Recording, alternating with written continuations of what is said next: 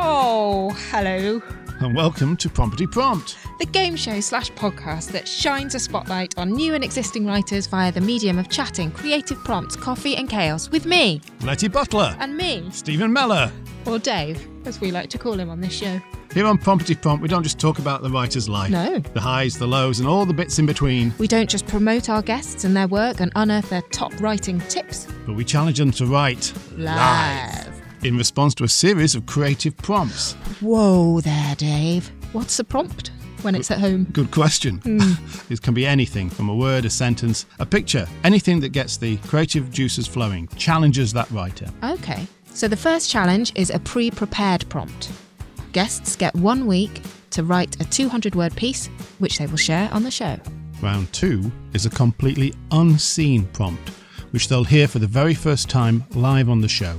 We give them three minutes to craft a response. And last but not least comes the grand finale. Exactly the same as round two, but with only one minute to come up with the goods. Sounds fun? That's because it is very fun, indeed. It is indeed, and you can play along at home, and we'll tell you where and when and how during the show.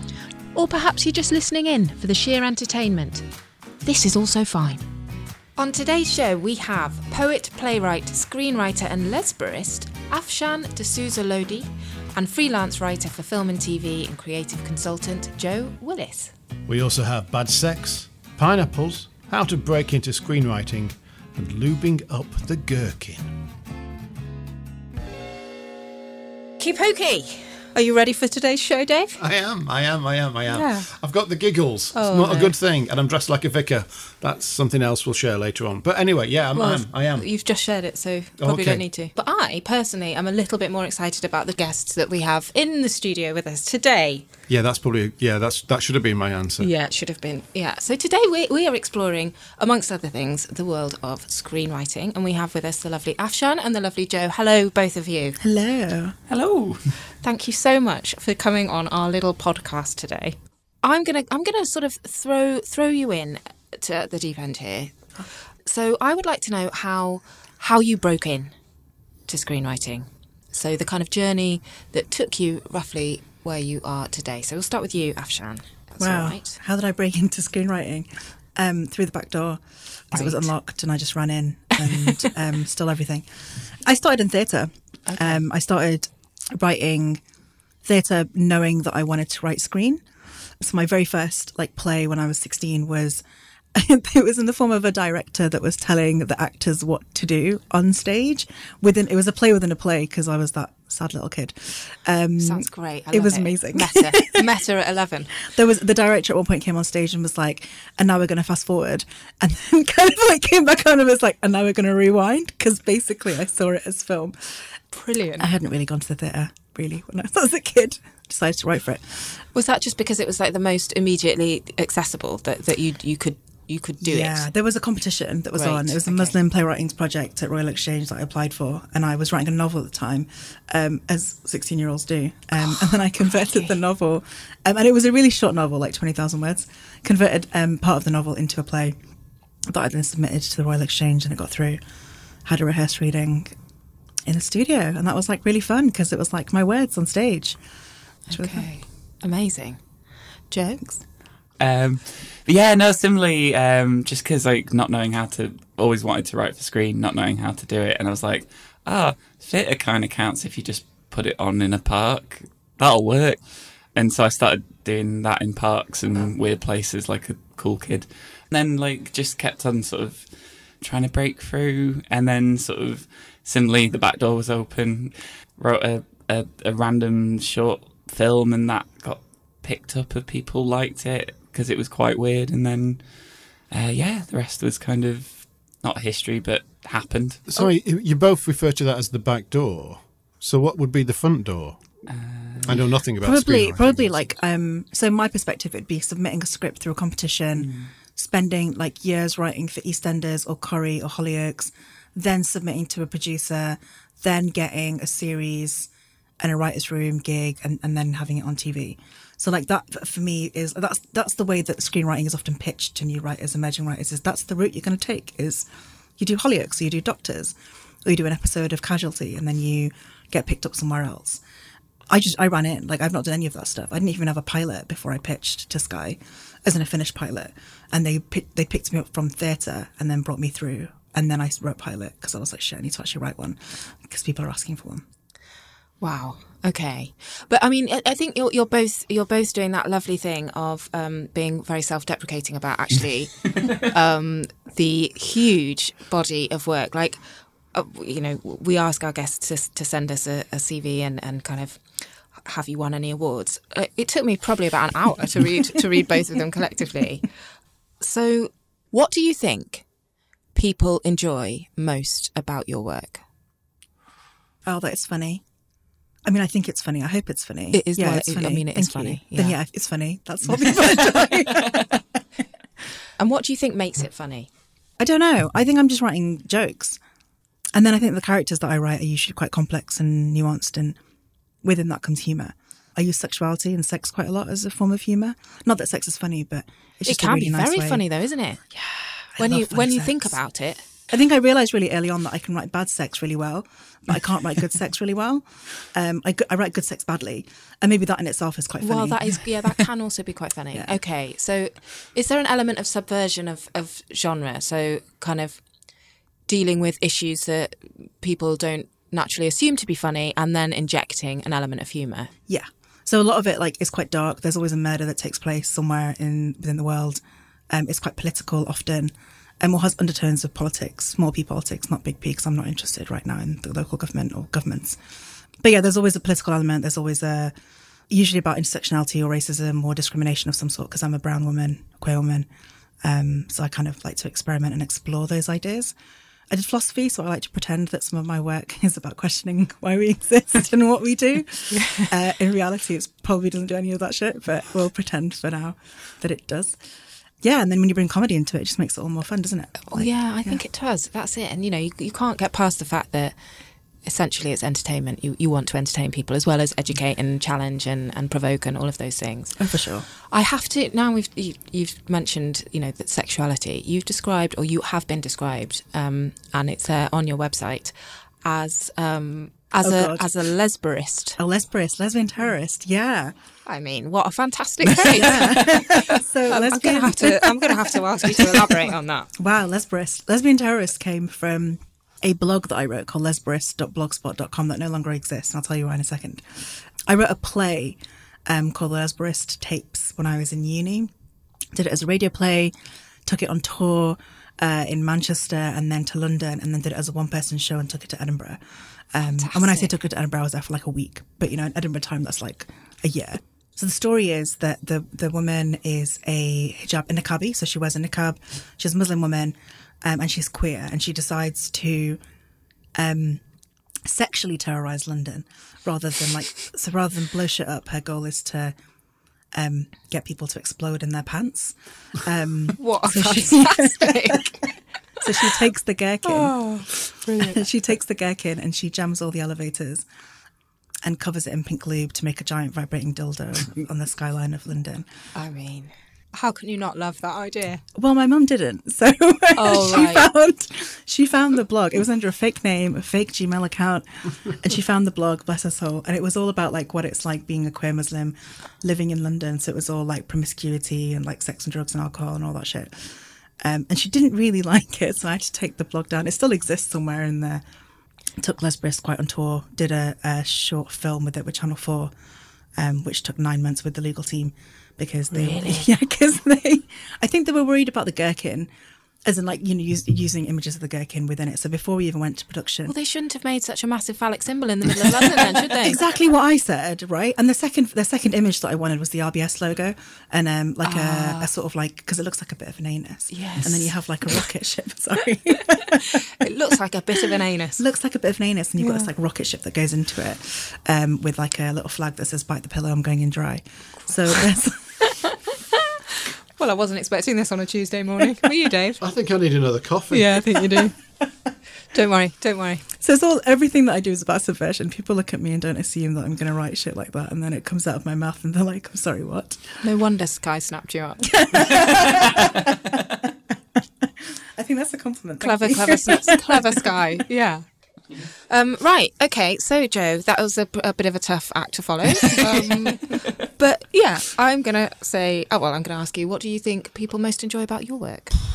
I, I I mean, it's, it's this is the imposter syndrome kicking in. That's fine. We've all that got I'm not it in this one. precious. I think that's what actually genuinely one of my strengths is that like I'll happily cut my own script to ribbons before anyone else does, and that kind of works quite well. Of like people like, oh, I really didn't like this bit. It's gone. It's gone. like, Right. Which is probably a bit too try hard. Um, but it means that I think I'm I'm like okay to work with in that sense of like I'm not going to be like no this this page is needed. But then that could be that could be a problem as well. Weirdly, like the sexuality stuff in a in a similar way, talking about bad sex well is another thing. Yeah, it's like the the first short film that I um, sort of like got through the the back door as such was um, about an older man who basically rather than decide that he's going to sort of like be a good human being in the 21st century instead decides that he's going to get all his frustrations out because no one understands him uh, by fucking a pineapple and then he turns slowly into a pineapple. Oh. uh, and then his wife eats him as a result some some like when I'm trying to put on my fancy hat, I'm like, oh, it's a combination of metamorphosis and Bluebeard.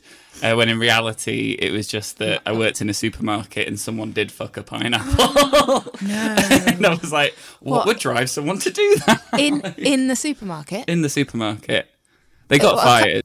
I, what- I can't say which branch because you'd probably be able Can to Can you say out. which supermarket? I, I don't think we want to get done for libel. Right. they just like Did they buy the pineapple first? I think they were giving it to take home because they didn't want to put it back on the front. Like, They did put it back, yeah. No, but did they buy it and then shag it in the staff room, for example, or did they? Did they in, no, it was in the shop it was in full view. I work nights, so it was Oh, like it was at four a.m. where things get a bit weird anyway. The best part was that they couldn't like they first tried with like a full pineapple, but if you've ever tried to like core a pineapple have, at four a.m. in the morning with a spoon, it doesn't work. So he then decided to just get a can of pineapple chunks and no.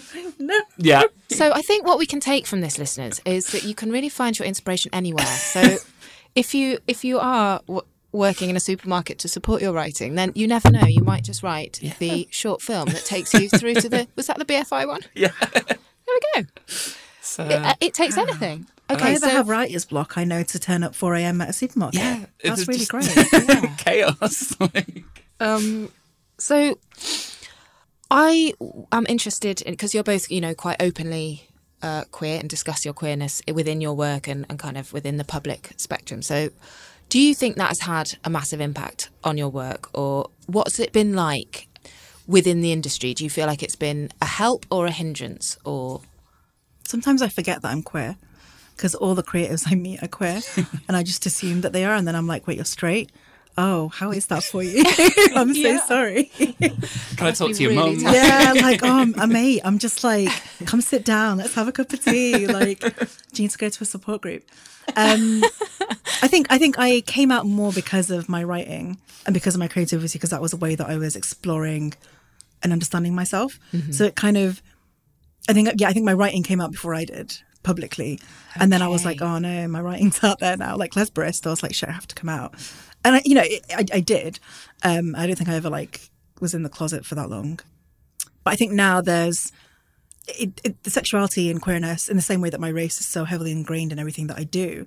I don't even think of myself as a queer writer. I'm just a writer. Everything that I do is Yeah, queer. yeah. Everything that I do has got like a, a you know a race element to it or a you know is, is looking at religion or asking those questions just because that's who I am. I don't even. it's just not something just that not something that- about? Yeah. I don't think I'd ever I've ever written a straight. No, I have written straight storylines, and they always end up in like death or murder, um, or like imprisonment. I think that says a lot about why I think about heterosexuality. So making up time for the bury the gays trope, like I'm coming. Like- Basically, every straight man is a villain. Like, duh. Amazing. Uh, similar, Joe? Yeah, I, I really, I really feel that of like um, everyone you meet kind of is queer, and it's like that kind of when the, the odd straight in the room, and you're like, sorry, we'll just put you in a pen over there. like, I remember like I was writing queer stuff before I realised I was queer, and just didn't like pick it up. Like was just unaware, and I think the the big bit I remember was like. I was dressed as uh, Anne Hathaway from The Devil Wears Prada um, after just having kissed a guy at a party, and then someone was like, "Oh, so you're obviously queer," and I was like. Oh no, I just write about that stuff. Like I'm not. I'm definitely not. Definitely not. Like nah, just I don't know. It's just nice to kiss guys, and just not realizing at any point that like what I'm saying. I was like, oh, oh, oh, oh, oh. The penny dropped. yeah. I think that's really interesting what you say about your writing uh, kind of outing you before um, before you know yourself. Like I, I, I have, uh, I, you know, it's not in in the queer territory, but there are other elements of my writing. It's a kind of a way of finding out what you think or, or who you are, and I think a lot of people do use writing uh, as a way of finding, you know, self exploration or, or finding out what they truly think about something or feel about something. Well, journaling does that, doesn't it? Like therapy, and Yes. you know, if you if you do therapy, there's often a, A you should start journaling journaling outlet. more so you can keep a track of your thoughts, but also get a process of or find a process of getting your thoughts from here, from your brain to the page. So you are both. Um, I would like. I, I think you know highly collaborative beings. So, Afshan, you you have a, a screenwriting partner, and that's who you're Yep. developing a series with for Sky. So, how did you come to to enter into that that um, collaboration relationship. Yeah. I met Guleraana at a, a writers' workshop in London, Tamasha Theatre's writers group. And we were both writing, and she was really weird, and I was really weird. And then we never really like worked together until she was going to come to Manchester and move up to Manchester. Um, and we co-wrote a play together called Santi and Naz, which then won a playwrights debut playwrights award or stage award or something. And one day we we saw a competition open for BBC, and we sat down. We were like, "Wouldn't it be really cool if we applied to this together?" So we were like, "Cool." So like on Zoom, so during lockdown, we um, came up with a pitch based on an amalgamation of four of our ideas. We had like an ideas Evernote document open, um, and just put them together, and then came up with this like really ludicrous pitch and sent it off to BBC. And then like in the, we sent it off, and then we we sat there and we looked at each other, and I was like, you know what? I don't think this is a BBC show because like it's bigger budget. It doesn't seem like it's BBC's vibe. Let's send it to somewhere else. And I had luckily met Vicky Wharton, who I'm working with now at Sky, for a coffee a couple of years back in Leeds, and was I'm just going to send it to her and see. You know, she's not really. We've not really had a proper conversation or engaged really with any of my work. So let me send this and see if she's got any recommendations.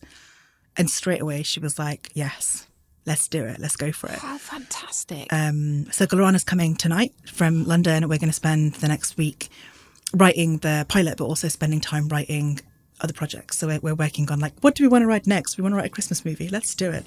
Let's do a. Muslim Christmas movie because why not? That would be really fun. I'd, I would love to watch that. Uh, and Joe, you're you're a collaborative human by nature. I would say. Would you say? Yeah, I just, I, I just like, I think working with people because as, as writing, um, I always find like it's great. It's the best thing in the world f- for me, but also it's incredibly isolatory just by its nature. Yeah. And I think your work gets better when you work with people because there's just more voices that are sort of like constructive, seeing sort of the ways out. And obviously, there's a point where sometimes you have to go and write. I just have to go and write by myself and everything. But I think it's why I've always been impressed by like the scripts for animated movies mm. because animation, everyone gets involved, and you can tell that like it's not in a sense of like they've tested it to within an inch of that its life and it's lost its personality, but more that it's so creatively and but done, but also so well structured that kind of you can you it's just a really amazing guide on how to make a really good story like um the one that i watched most recently was the mitchells versus the machines on netflix Oh yeah. which is is as like a script when you just read it and like you they they went through so many drafts with the team and everything but it's just so well done it's like a how-to guide of how to write a movie and it's it's yeah just like how it pays off themes how it gets rid of like it does exposition but without having to do the as you know like Yeah. the, the cardinal Yeah. sin so yeah i think it just i think it just does make you work better Yeah. Um Someone to commiserate, someone to celebrate with, and just someone to sort of soften that daily grind. yeah What advice would you have for writers who are listening who perhaps would love to find someone to collaborate with? Maybe they're new to the to the whole writing situation and, and they think actually that sounds that sounds really nice, how how would they go about it? Join a workshop or a writers group. That's the best way to meet other writer friends. And join as many, as you can to begin with, because you'll find the right one. Not all of them will be right for you, um, and not, and you won't be right for all of them. But there'll be one or two that will stand out. And what they just Google where they are and what's going on, or Yeah, if you just type in writers group, usually on Facebook or on Google, with the location or area that you're in, there'll, there'll always be one that will pop up. Universities usually have one attached to them Yeah. that are sometimes open to people as well. Every area has a writer development organisation. So New Writing North, I think, would cover this area, Sheffield, but there might be other. There's also a place at the showroom or other theatre companies and stuff that have writing groups. yeah, theatre companies are generally pretty pretty hot on the encouraging collaboration and offering kind of opportunities within the new writing. And if there not one, you can start your own. You know, just mm. speak to a theatre and say, look, can I do something here on a Monday evening? Can you help support it? What Let's do a call out, bring people in. How do you think?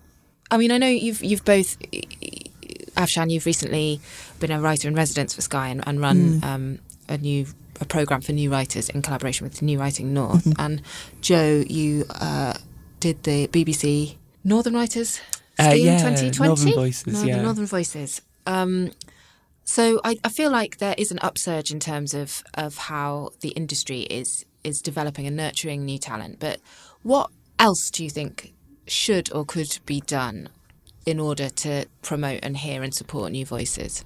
Uh, this might be biting the hand that feeds. And obviously, having come up through a scheme, uh, I think schemes are great, but there is sometimes a propensity to just focus. Like companies will go, okay, let's just do a scheme. And I think especially it gets worse when they start sort of looking for a specific characteristic, say whether that be race, sexuality, age. I say box ticking. Yeah, that they basically then will funnel people and don't give them the support they need, and then sort of drop them off at the end.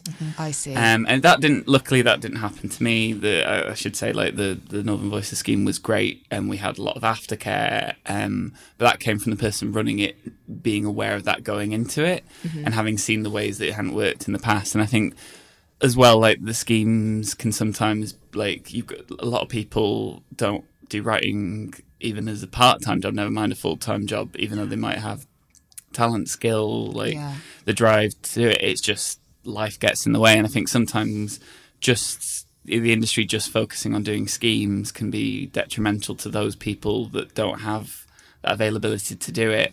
Like, there's got to be potentially other options. I think the schemes can be great, like um, like the Skywrite scheme, like people on that I know said it's brilliant. Like the BBC Writers Room scheme are, uh, is great, and like, but I think there's got to be other things that can be done to support. The the people that have, have done those scheme, schemes, a, and also the people that don't have the time or, or yeah, or Yeah, the, the- availability to, to actually participate. Yeah, I think the the big thing I'd say for definite is I think all fitters should get rid of hire fees, but I uh, don't know whether that's controversial. I think. Um, Tick. We, we, we like that idea in this room.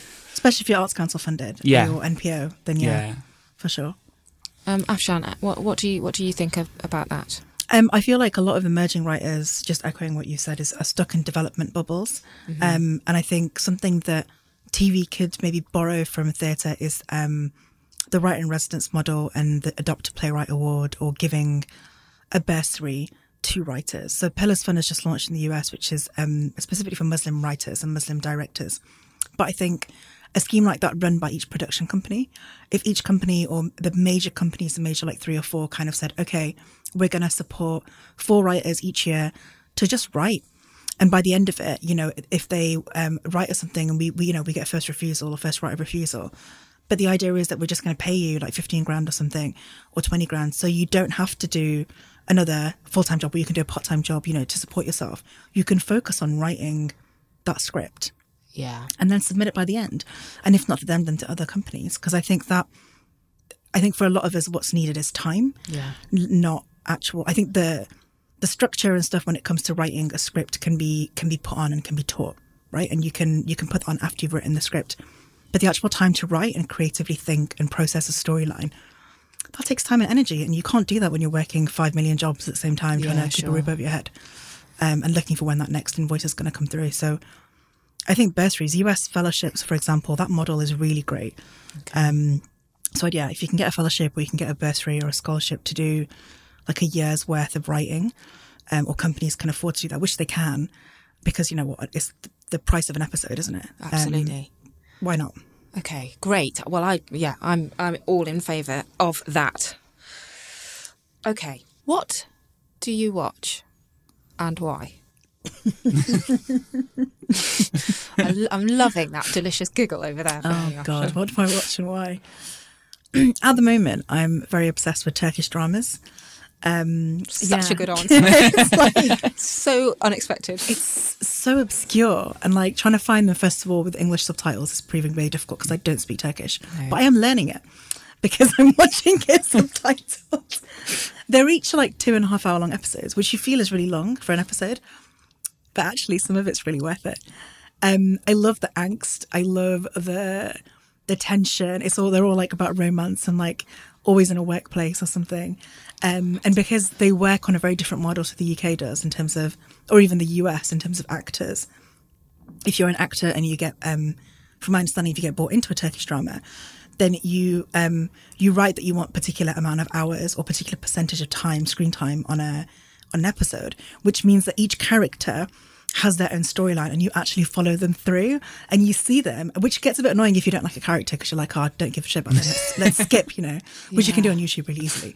Just skip that bit and like fast forward. Um, but really, it's, it's really um, satisfying to watch them because they're full conversations that take place. And I'm like, I can just have it on and I'm really, really enjoying it. And they, they get so, they really suck you in. Um, and they're so long that like they're just never ending. so yeah, Turkish dramas, So Turkish dramas, okay. and they're all all the people are really attractive. oh, that always helps. It's really always like the men and women, and there's always an excuse to like get the man like shirtless somewhere, and like women wearing like really sexy dresses. It's just great. Um, Joe, what do you watch and why? Um, so I for like comfort, I when I want to switch my brain off, it sounds really weird. I watch horror films.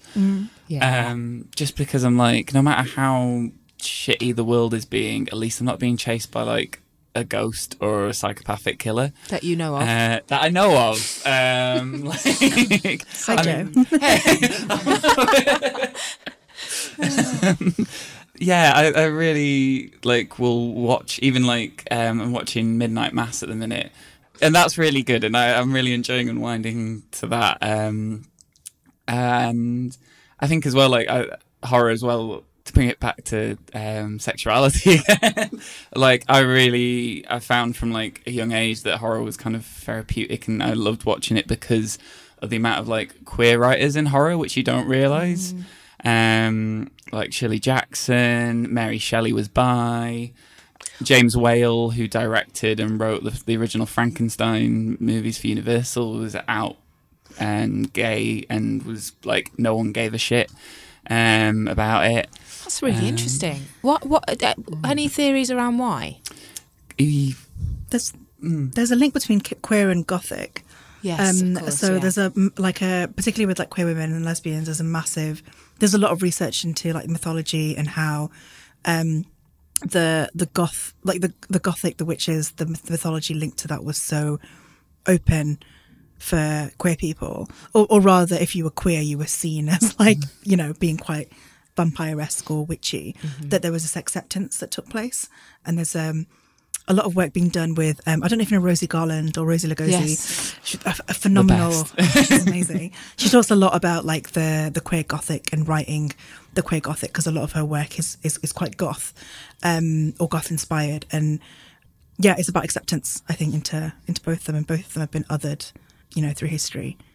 yeah, which is then why it's it, that's the only problem sometimes with horror is that there can be quite disappointing. Of like, there's a large period where, a bit like any film, TV, where they were like, let's just do the white straight men, and you're like, okay, that's not really like. Have you looked at the history? Yeah, and, you've missed the point here. but it's nice. I think now that there's there is been a, hopefully a big swing back, especially like the haunting of Bly Manor. I really loved, and that made me sob like a baby for like at least two weeks. And and there's a really good. It's not watch, but I'd recommend as like my hidden recommend gem. It's not. It's not as good as Turkish dramas, but it's still really good. It's um, an audible sort of gothic uh, series. It's six parts, self-contained, uh, called Sour Hall by Sour a queer Hall. writer. Um, I think I can't remember their name off the top of We'll my head, it- but we'll we'll put it it in the, in the show notes. And it's beautiful, brilliant about a lesbian couple who go and move into a farmhouse. And it's just outside of Manchester in sort of like the countryside. And it's both sort of mixture of like, is the village out to get them? Is it the supernatural? Sounds or great. is it just that they're on the verge of breakup and it's beautiful and perfect for spooky time? And it's it's audible. Yes. Great. Um, well, we are going to get on to some prompts very shortly. I, I want to know if the fella at the supermarket had his own can opener. For God's sake. I think it was a Or- pull ring. Was Have you so it was like that. I think that, Have you been thinking about that for this whole time? No, I got I got loads of other questions. I Thought but- you were a bit quiet. Um, right, okay, people, party people. Okay, so the pre-prepared prompt. Um, so this week it was the day the crayons quit. How did you How did you feel about this prompt, team? Did you like it when you read it, and or did you think, ah, I really liked it. That wasn't what, what I was expecting. and then I was like, oh, it's a pro- it's an actual prompt. prompt. It's a prompt, prompt. And I was like, oh, amazing. Um, and then I thought about it for ages and then started writing it and it came to me. And then I think it's longer. So I've got the 200 word bit for you, but I've got a longer version of it mulling over. I love that, and also you might turn it into something else. Yes, into a stop motion movie, which, so yeah. Don't you love that, Dave? That, that we've potentially had a hand in creating. Um, I, I well, I just hope we get a credit. You know, that'd be nice. well, you won't because you didn't come up with the prompt, did you? Oh. It's actually the title. Of, Well, I got it from a book called The Writer's Toolkit by Paul Calbury. Um, we often talk about the Writer's Toolkit, but this is a different one. It's an actual book that I thought, oh, we're doing screenwriting today. So uh, this was for a book for screenwriters, but it was all about an existing project I'm working on. So I basically just took a book that he referred to called The Day the Crayons Quit. And then I thought, yeah, that'll do as a prompt. That's a Um, prompt. so that's what it was. So who would like to kick us off? Anyone feeling particularly brave? Dave, you look brave today. I look as like a a vicar. vicar. I know, a brave Um, vicar. I don't think I'm feeling brave, but yeah, okay, I'll go first. Daddy, Daddy, come and see. What is it, sweetheart? Is that you and me? And Mummy? It was sweet, she still believed, and Father Christmas, two fairies and family. It was only a rental, but he'd worked hard at making it seem like a home for her. It hadn't left him with much, much in his pocket, or time, especially time, time with her. Mummy had insisted on strict access, regulated times and days, two days per fortnight. In the words of Ray Charles, that's what you get for making whoopee. And what's happening here? he said, being as gentle as he could, because not because she had drawn on the wall of the rental bedroom, but because she wasn't herself. Something had happened at school, and nobody would tell him what. It was times like these he felt nothing but pointless. That's because the crayons have run out. Crayons? They were actually felt tip pens, and they were the best Christmas present yet. Hours they'd spent together, drawing fields, dinosaurs, fairies, little cottages by the sea. His fridge and office were adorned with her imagination. Then we'd better go and get some more, hadn't we? Then you can finish colouring me in. Oh, but that wa- that was really poignant and lovely, Dave. I love mm-hmm. that the line w- was adorned with her imagination, mm. mm-hmm. and also that you clubbed together. She still believed in all these you Father know, Christmas, Father Tooth Christmas, Fairies Tooth and Fairy, family. and family. Yeah. Oh, it's sad, Dave. Right, Nice. Afshan. Um, the day the crayons quit. Stationery is ruled by the pencil case, the ruling government. They dictated everything from no unions to everything being branded in Tory blue. The rulers, the compass, and even the pencils were covered in blue. Only the crayons couldn't hide their colours. They were overlooked all the time, kept broken at the bottom of the pencil case, and only bought out in Pizza Express for small children that couldn't be trusted to hold pens. One hot June, a crayon was melted down as a candle. A TikTok trend followed, and suddenly new crayons were being bought only to be burned. The crayons marched, but nothing. They stood before the case and pleaded for justice. The pencil case, once again, stood silent. The crayons didn't plan it. No unions meant they couldn't exactly organise. So it came as a surprise to the whole of stationery when one by one they all quit. The word spread over paper. The crayons are quitting. Without the wax to hold everything together, the pencil case broke down. The zipper came undone, and the Tory blue that once coloured everything was discarded. In its place came all the colours of the rainbow. The crayons may have quit, but their legacy lives on. Oh, Tremendous. wow. and just and just to say the Tory blue is um, capital T for Tory. Yeah. I mean, I love that, that that's the what the contrast between those two stories, and I got goosebumps when the when the crayon started marching. yeah, they've been melted down because of TikTok. Yeah, bloody TikTok. Um, thank you, Afshan. I cannot. P- please, will you send us the the longer long version. version. as well, Yes, and alert us to any TikTok happenings? I will. I will. I might. I might post it on TikTok. Oh my that would be funny. Oh. You you definitely should. Do that. It's really nice actually having two people in the room that understand TikTok because it's, it's one of the questions we put to the to, to the guests. You know, Facebook, blah blah blah blah. We get to TikTok, and so many people have turned around and gone, "God no, what or what is this, uh, etc. etc." And you know, and I sit there and I don't und- I don't know myself, but it's one of those I'm aware of, and it's so we should pick brains afterwards as to tell me more about TikTok. We'll teach you some dances. Talk TikTok. Talk I TikTok don't to learn us. dances. Look at me. I'm dressed like a vicar Yeah, but that's why people would like to see you dance, Dave, Yeah. especially on TikTok. in in vicar costumes. Yeah. You'd be very popular. The dancing vicar. That would be your TikTok app. Oh, already. Oh, Dave the dancing vicar. Oh my It's god, whole, it's, it's whole all new starting line. now. It's a whole new And you could just like duet with other people or doing TikTok Yeah. dances, but like in vicar mode, Ooh. and then like start the sermon. This could end up a bit like Take. That, Oh, God. which, you know, and I'll be Robbie. Who am I then? Um, Don't say Howard. what's wrong with Howard? I don't know. Which one's Howard? Well, exactly. Which one's Howard? No one wants to be which one's Howard, do they? All right. I'll be Gary Barlow or nothing. uh, right, Joe. Take us out I of this reckon take, take I- that hole. Okay. Um, Red was angry. They'd had enough. Whether it was due to the fact that they'd not been allowed to be next to Purple, their one true love in the packet, or whether they'd just been exposed too much to the documentaries on socialism that their artist left on the TV in the background whilst drawing. Red had decided now was the time to stand up and make sure that they were more than just a tool, that they were not going to be pushed around, especially on a piece of paper. Today was the day they were going to take a stand, or at least gently prop themselves up against a book or pencil case. I love it.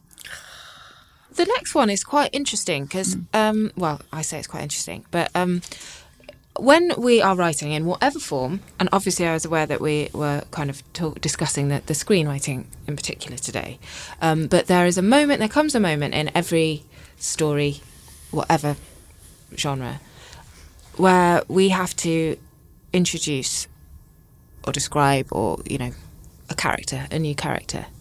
Um, so I sort of wanted to have a play around with that today. So for the three minute prompt, we are going to be focusing on character.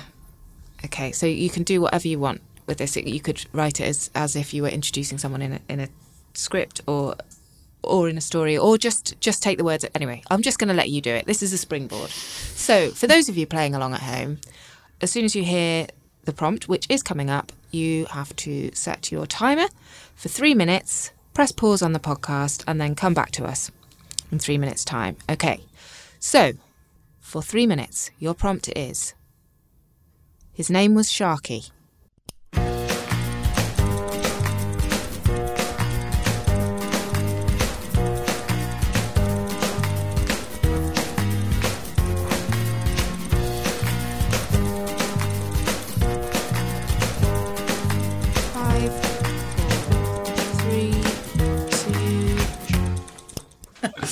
um, how did you get on with that? You, it's it was quite um a It was calm. awful. It was quite a calm atmosphere. Was it? I was going to say that, that was acting. I, I in my head I was like, Yeah, right. calm. Do you want to start? So uh, I should preface this um, that I've as soon as you said the word Sharky, um, I heard the words oi oi Saveloy in my head. It's like, which instantly led me, as you do, to Tinder. Um, so I've written Fine. uh. Sharky's introduction in the form of a Tinder bio. I love it. I Um, love it. So we'll see see if uh, anybody uh, recognises this man. Um, like- Who is Sharky? Sharky, 32, interested in women, looking for the Jim to my Pam. Bit of a lad, if you can't handle the banter, then get off the train. I've been hurt a lot in the past and I'm just looking for someone on my level, you know? Not too precious, got some good chat, goes to the gym, can keep up with the pub but looks after themselves. Also must own their own car. I'm not a taxi service. My mate Tomo says, He's alright, isn't he? Good on the eye and a good laugh. Just try not to be around him when blades lose. Not a pretty sight. Brilliant. I, I feel I know exactly who Sharky is. What an interesting way of doing it. Do you ever do that in your in your when you're approaching work? I, I try to. I try to do it in because I hate doing character description. I don't know about you. I hate like doing the the standard one. And I know you have to kind of do it when you're pitching yeah. stuff. Hmm. But I find it it really like blocks me because I'm trying to like I'll start writing about the plot or what, What happens do, around yeah. rather than who they are. So the way I find of like doing it is I'll do it something like this, or I'll like just write like a paragraph where they're trying to describe their favorite song because it kind of like or like what meal they're cooking, how they'd write a recipe, because then it just sort of tricks my brain into going really thinking about the words that they use. What a lovely tip. Um, what a lovely tip. Accidental tippery. That's what we like on this show. Um, I use character as a way of um, trying to work out plot. So I find my plot because of characters. That's again such a really wanky my No, characters it's speak to me. They tell me the story. Um, his name was Sharky, or at least the self-given name was. No one knew if he'd given himself the name or he'd given himself the tattoos first. But I can assure you that the tattoos is what you saw first. Each shark had been carefully stick and poked and had become what was now thin blue lines. Some of the lines had disappeared over time, given the effect of sharks and water. He liked that, gave himself levels in it. He pretended it was on purpose, when in fact he was embarrassed to walk into a tattoo shop and get them properly done. In his eyes, a true tattoo is one you give yourself. It shows not just your personality, but your skill and your desire for the end product, regardless of the pain endured. Something about the process. Dot, dot, dot. Great. I love that idea of um, the the fading lines and the and just this build up of his whole body covered in sort of Yeah. fading sharks in water. Fading sharks, man. That's why I wonder what his uh, what his given name was. Do you know that? I don't think anybody knows. I don't think he knows that. I think he's given. He gave himself. In my head, he gave himself the name Sharky before he gave himself the tattoos. Okay. And then gave himself tattoos to, to match back the name Sharky. the, the name Sharky. Yeah, but he doesn't know what is. I don't think he remembers or cares or nobody even. It's not relevant. His name is Sharky. Always has been, always will be. Great. Right, Dave. Do you want to introduce us to your Sharky? Um I didn't know who Sharky was, and that's that's Is that a theme with throughout this piece? I don't know anything. Yes, it would appear. But like you, suddenly you, you, you do that whole thing. The, the characters start talking to each other, and eventually something will come out. But except that it was only three minutes, and they didn't quite get there. His name was Sharky. Sharky. Yes, Sharky. What? Not Shergill. You're thinking of Shergill. Who's Shergill? that old fella down the end of the bar. The, you mean the mad one? Yeah. That's not his name. Then what is his name? No idea, but it's not Shergill. Shergill's not even a name. It's not even a word. I don't think it's a word. They stood looking at each other, quite happy in the silence for a while, enjoying the beer in the quiet and empty afternoon pub. So who the fuck's Sharky?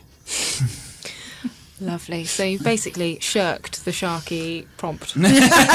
Well, I was about to find out who Sharky was, and then you said that, you know you started going on about something else, and and I I So it's my it's my fault. it's your fault. I it's your fault. The three minutes was up, and Is that the title of the episode now? Who the fuck is Sharky?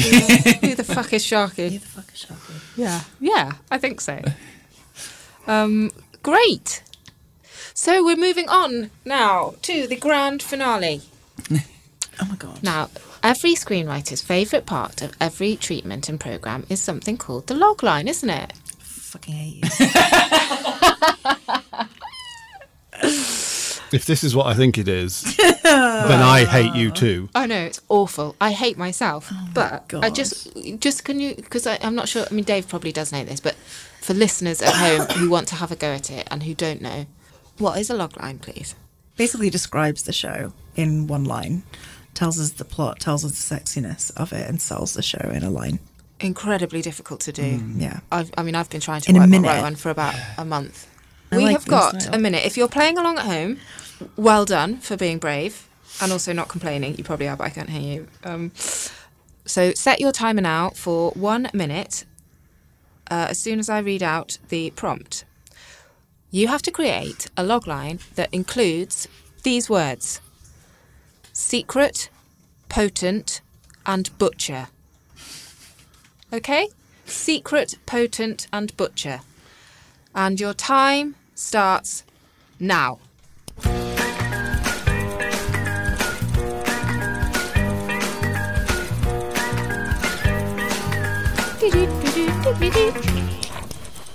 Okay. Sometimes you've got to feel the fear and do it anyway, guys. Wow. See, I say that when I'm teaching. God, is that what I sound like? Yes, that's what I'm doing. Who would like to go first? Oh, Dave, you've been first. Joe, Afshan. yeah. I'm just going to change this one word. Um, I've got three. Oh my Um, god. Oh my. No, I just I couldn't work out what, what was happening. when a potent secret comes out, the butchers must unite to find a way past the gentrification. It's the first one. Second one is every butcher has a secret. How potent it is depends on the knife they're using, Oh. which I like. I like that Oh. one. I might use that for the play that I'm writing. Um, the butcher has to decide his secret recipe. How potent must the rat poison you put in the meat be? Has to, I, I, yeah, I think that was more a start of a thing rather than a log line. But It's number two. I think It's number, two. I think number two. I'd watch it. Yeah. Right. Davros, I kind of like got words and they're all mixed up and I can't. welcome, Okay. to, welcome to the world of the screenwriter. Right, are you ready? I am. A butcher and a pineapple become secret lovers at a late night supermarket in a potent and explosive new drama. Wow. Dave, can we have it again? That's got uh, a a butcher and a pineapple become secret lovers in a late night supermarket in a potent and explosive new drama. I like the use of explosive. Um, right, okay, Joe. Um, I went a bit more literal.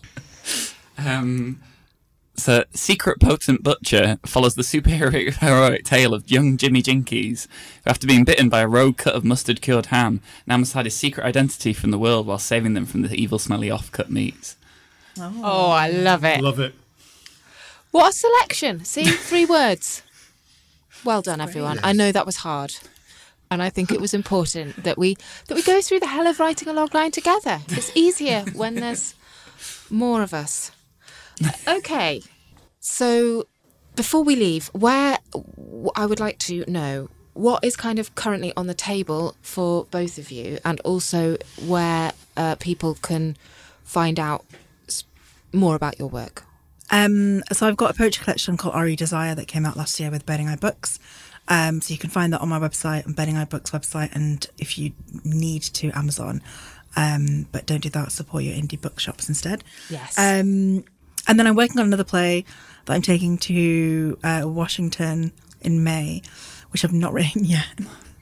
called How to Eat Mangoes. no pressure. no pressure at all. It's called How to Eat Mangoes, um, but hopefully it will be R and D sometime January in the UK somewhere. Great. I don't know where. Washington, D.C. Washington DC. Wow, she's really snazzy, like the, this like one. the US one. I know, I know. It's, if I get in, I, I should. I've just yeah, yeah. Fingers crossed. Fingers Um, and your website. We Is Afshan DL um, www.afshandl.com. My Twitter and Instagram is the same, and I'm on TikTok as well. And I just post wax seal videos.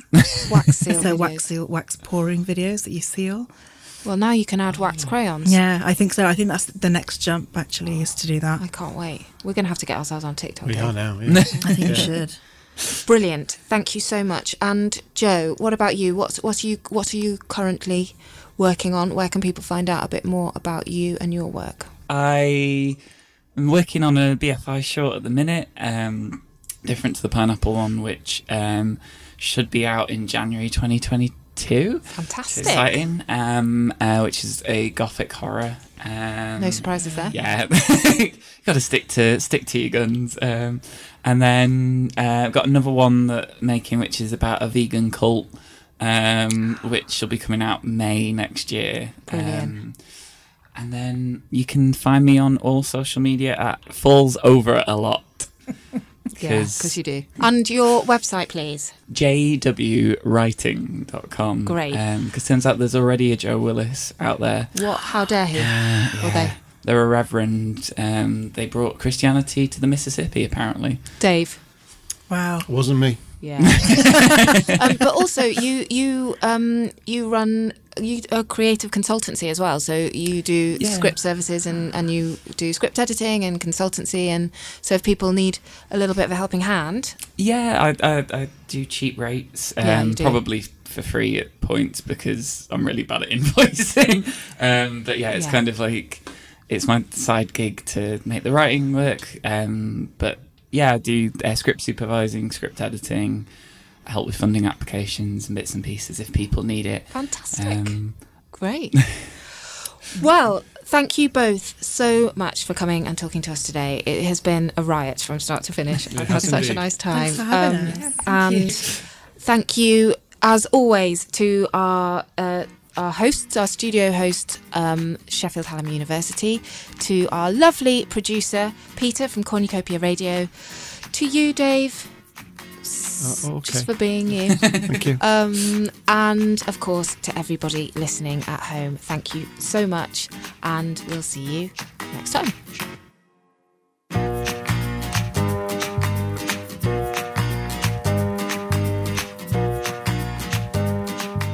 If you've been playing along at home today, we'd love to see your responses to any of the prompts. And if you're a writer and would like to be on the show, please send us an email to promptyprompt at gmail.com. You can follow us on Twitter or Instagram at PromptyPrompt or head to our website, which is promptyprompt.co.uk or promptyprompt.com.